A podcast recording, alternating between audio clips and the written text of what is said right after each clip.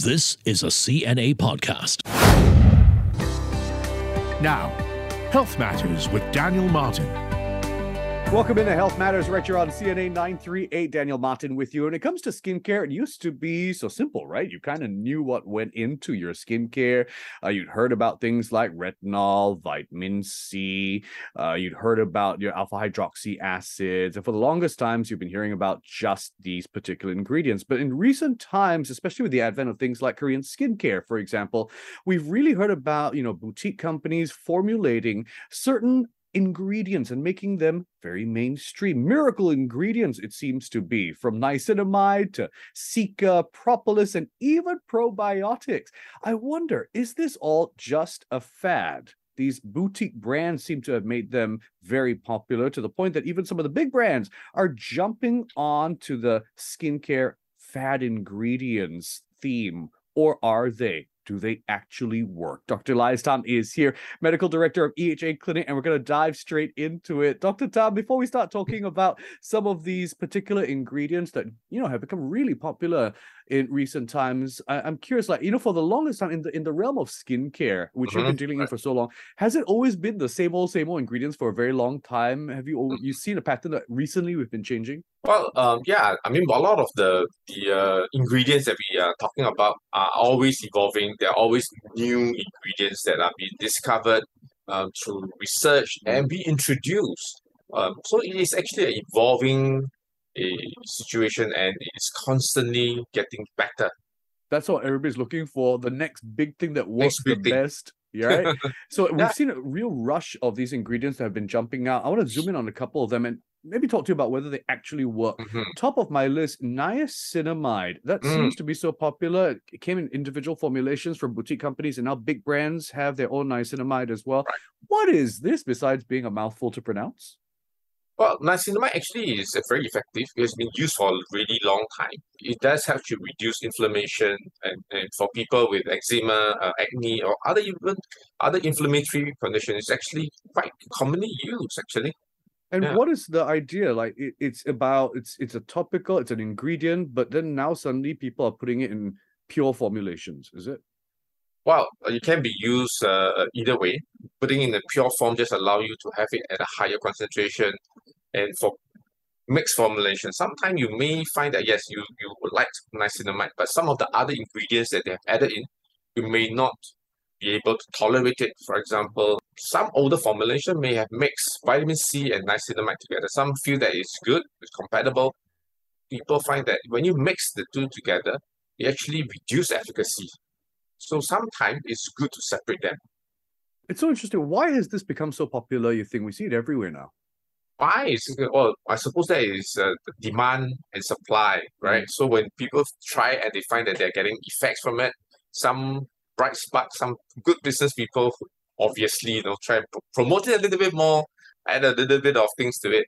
But it's actually a well-known ingredient for, for niacinamide. It's been used for a really long time. Ah, I see. Okay, so it's not a brand new thing, but suddenly we're hearing all about it. Yes. It seems like it works. It kind yeah, of it works. Does Yes. In a mild way. It's not a miracle ingredient though. Would you describe it as a really a cure all? Well, it's not a cure. It is often used in combination with uh, other ingredient, medication, topical ingredients, sometimes even with oral medication, for example, for the treatment of eczema and acne. Mm. But it's a good addition to it.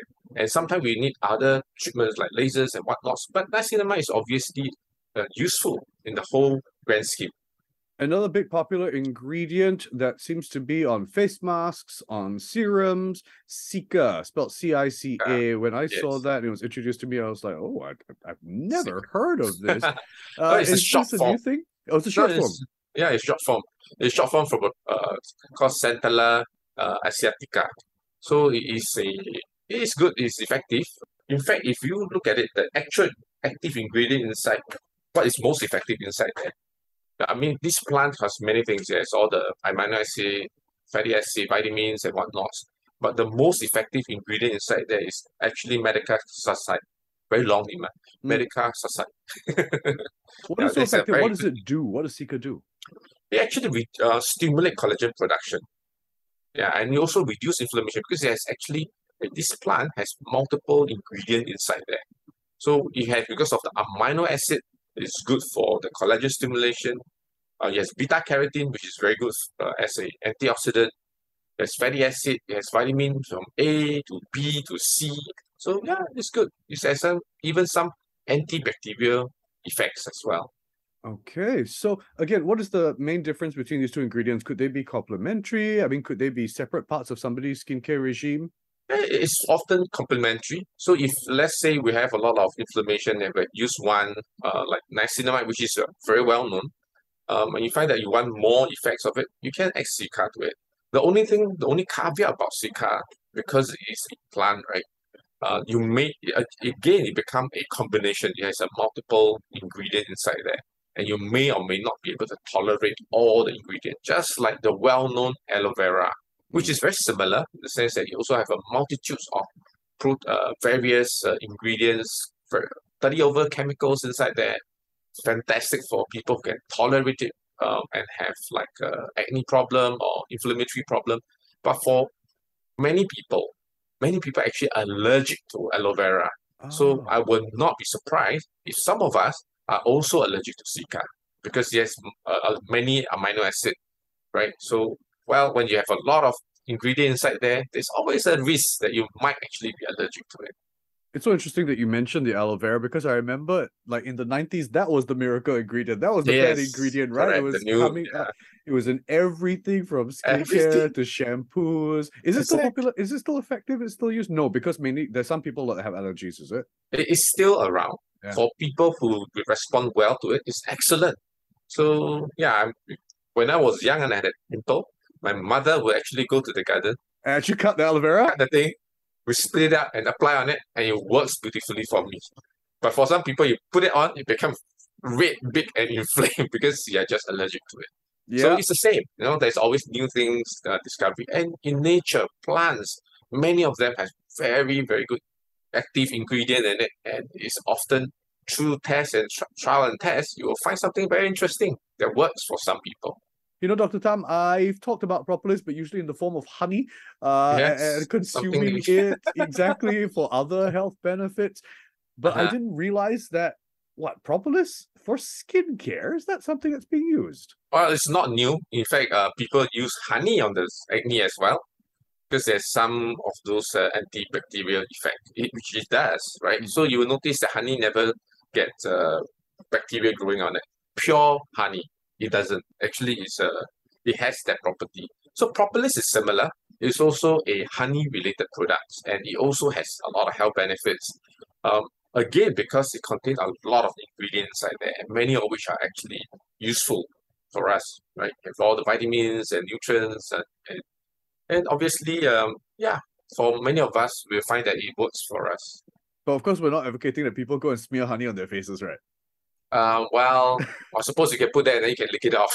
Yeah, but could that be like you know? I, I want to talk about the allergies. We'll pick up on that actually. So Yes. propolis, not new, been used in skincare before, but again, we're seeing this trend of companies and boutique agencies come up with you know specific formulations for it. Another one I've seen again, I've talked about it for something else, digestive health.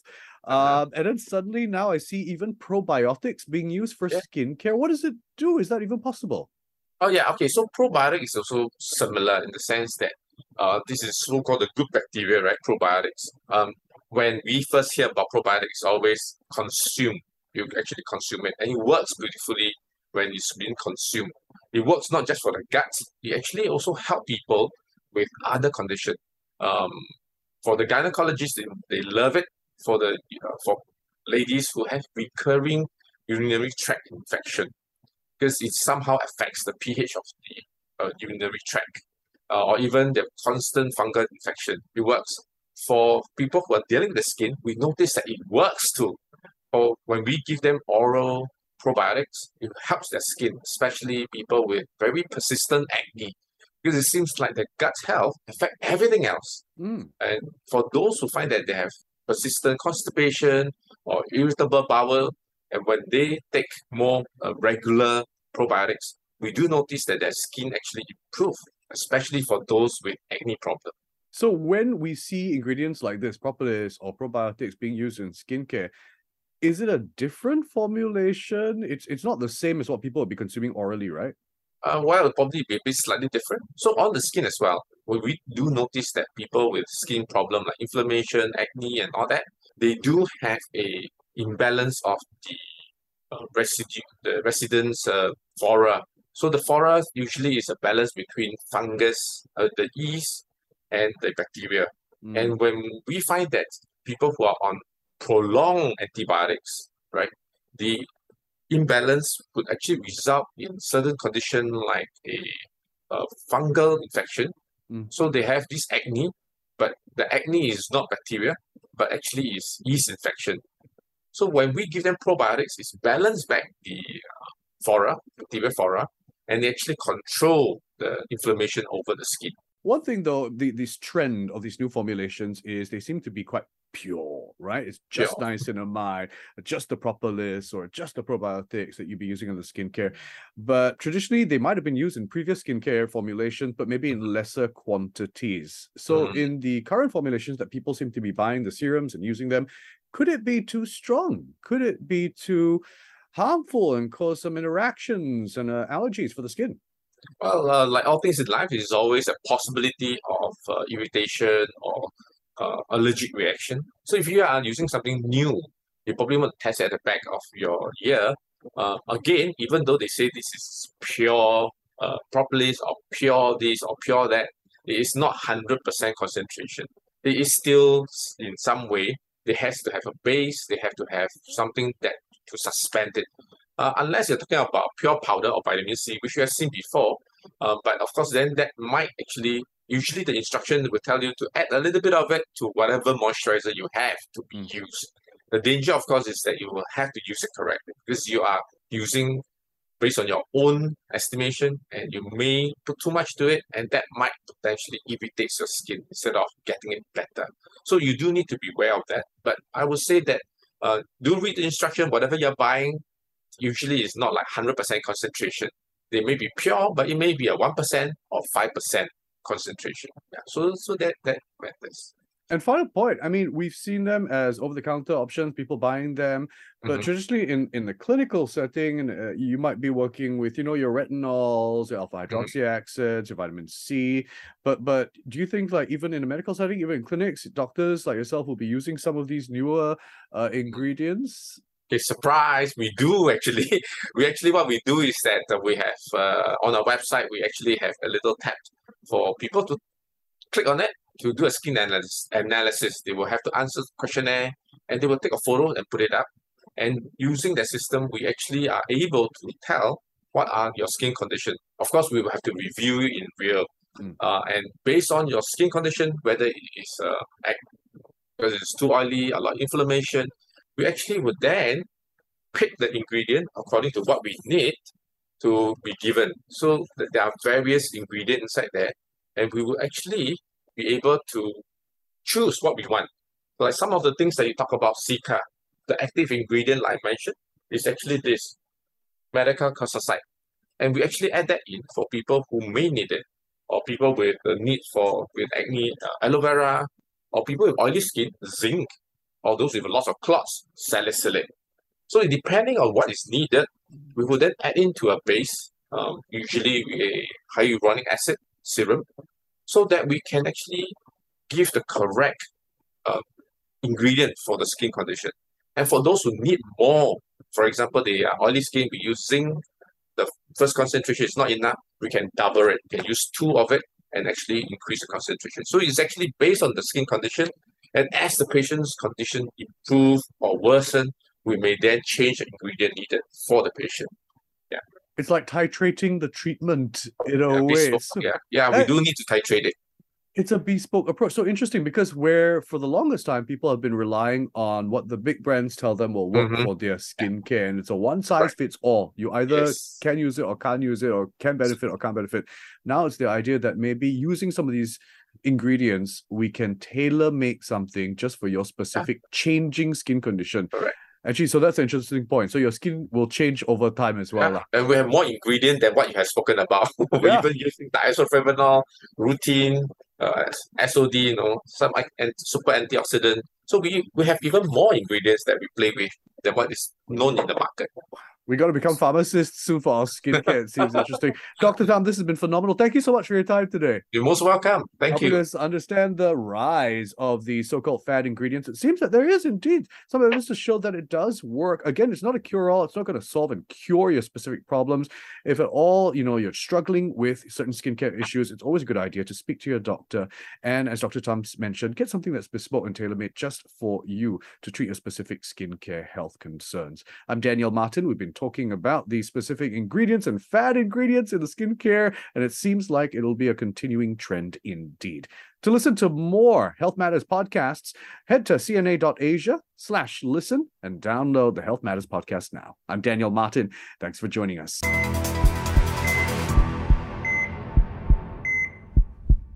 Before making any decisions based on the information in our program, please consult a medical professional.